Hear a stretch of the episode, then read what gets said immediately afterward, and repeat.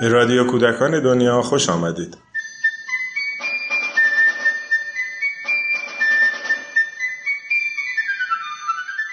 سلام.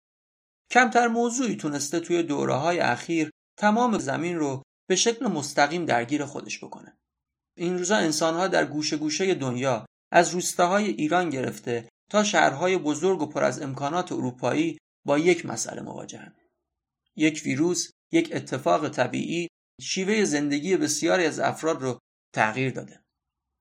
در رادیو کودکان دنیا سراغ افراد شناخته شده در حوزه های مختلف رفتیم و از اونها پرسیدیم این روزا چجوری زندگی خودشون رو میگذرونن؟ چه فکرهایی ذهنشون رو بیشتر از همه مشغول کرده؟ چه رخدادها و ایده های تازه‌ای در اونها شکل گرفته و پیام و پیشنهادشون برای ما چیه؟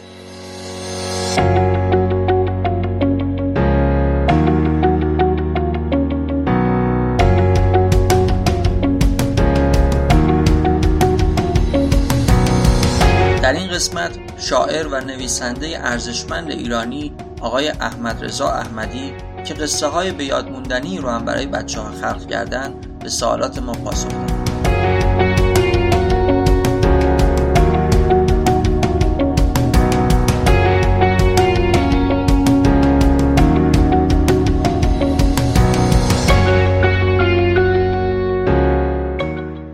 نه الان برام قرنطینه چیز تازه ای نیست. من نزدیک به سی ساله بعد از بیماری های مختلف و بازنشستگی همش تو خونه هستم کار می‌کنم. این روزان تفاوتی نکرده. صبح نقاشی می‌کنم بعد بعد از ظهر شعر می نویسم پاک نویس می‌کنم. شبم تو رخت خواب کتاب می‌خونم تا خوابم ببره. و فرق چندانی برای من نکرده با روزهای این روزها و روزهایی من میگذره قرمتم گفت چنین نبود و چنین نیست نخواهد ماند. اینم میگذره. ما توی همین مملکت خودمون یادتون باشه شبا بمباران های صدام بود. یعنی دیگه آژیر قرمز شده بود جز زندگیمون شده بود موسیقی زندگیمون. اون گذشت اینم میگذره. فقط این تفاوت این, این داستان اینه که نکته خیلی مهمی که داره این داستان منطقه‌ای نیست جهانی است. این خیلی عجیبه. مثلا شما میگین جنگ شده بود مثلا متفقین بودن یه طرف هم آلمان بوده ولی مثلا به کشور ما جنگ کشیده نشد یا به جایهای دیگه. ولی این یک اتفاق افتاده که جهانی است. این خیلی غریبه. و بعدش من امیدوارم که بشریت و انسان یک لباس تازه‌ای بپوشه و مخصوصا قدرتمندای دنیا بفهمن که دیدین بمب اتم هم کاری نمی‌تونه بکنه. یک ویروسی که حتی تو میکروسکوپ هم دیده نمیشه می‌تونه تمام نظم جهانو و هم بریزه و شاید بتونه بشریت درسی بده و نمی‌تونی حوادث پیش بینی کنی تصمیمی. پس حالا که تصمیمی سعی کن که به جهان برسی آبادش کنیم ما تو این هفتاد هشت سال اخیر یعنی در دنیا طبیعت داغون کردیم. من یادم میاد چل پنجاه سال پیش با بهمن محسس نقاشی مصاحبه ای کردم. گفت نسل های آینده ما رو نفرین می‌کنن. میگن ما دریای بیخوش کردیم جنگلا رو داغون کردیم و نفرین ما می‌کنن. شاید این درسی بشه برای بشریت. این همه مصرف گرایی که واقعا لازم نیست. یعنی همش شده دستگاه هایی که تکنیک هایی که مصرف رو زیاد کنن و این سرعت بیخودی. یعنی الان دنیا سرعتی داره پیدا می‌کنه که از مغز انسان جلوتر هست و این صدمه می‌زنه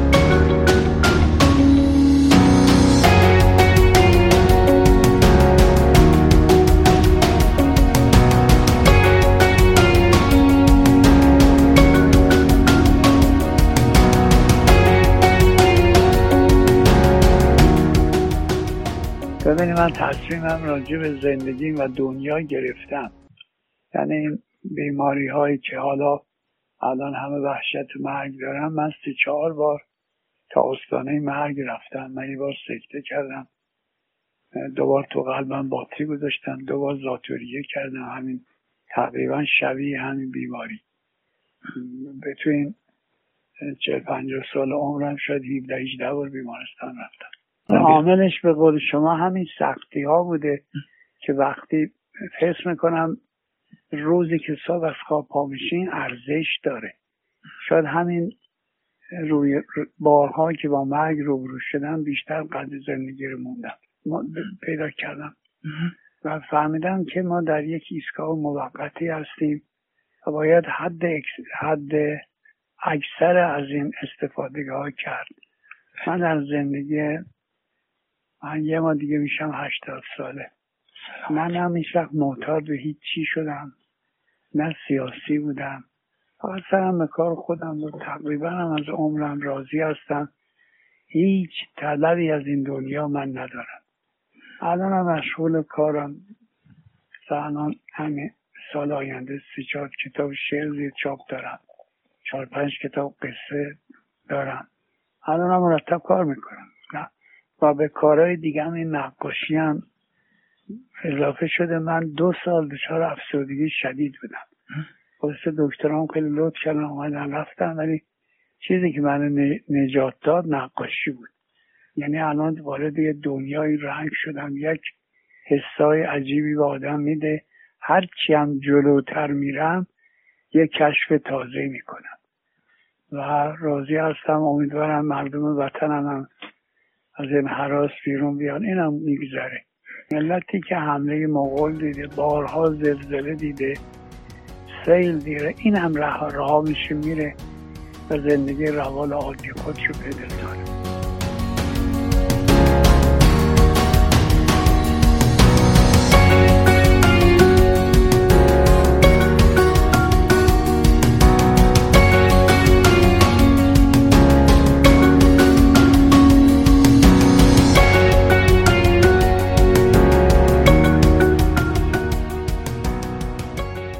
ببینین الان توصیه می‌کنن که تو تنهاییتون کتاب بخونید موقعی که مردم ال کتاب خون نیستن این توصیه به نظر من بیهوده است.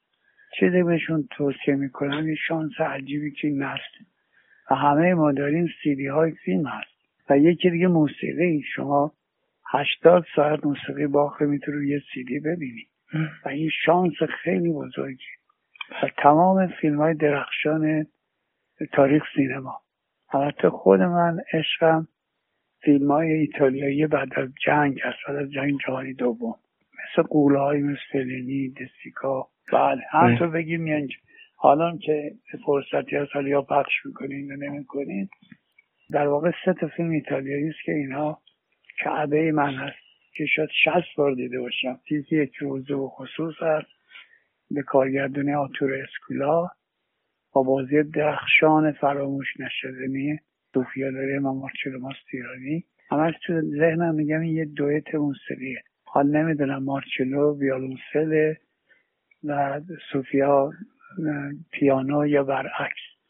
یکی دیگه گلهای آفتابگردانه که دو صحنه گریه صوفیا دارین دارین که موندنی ستاره سینما و باز اون فیلم سومی هم که خیلی دوست دارم جنرال دلارو هست به کارگردانی روسیلی یعنی هر دفعه می‌بینم خیلی برم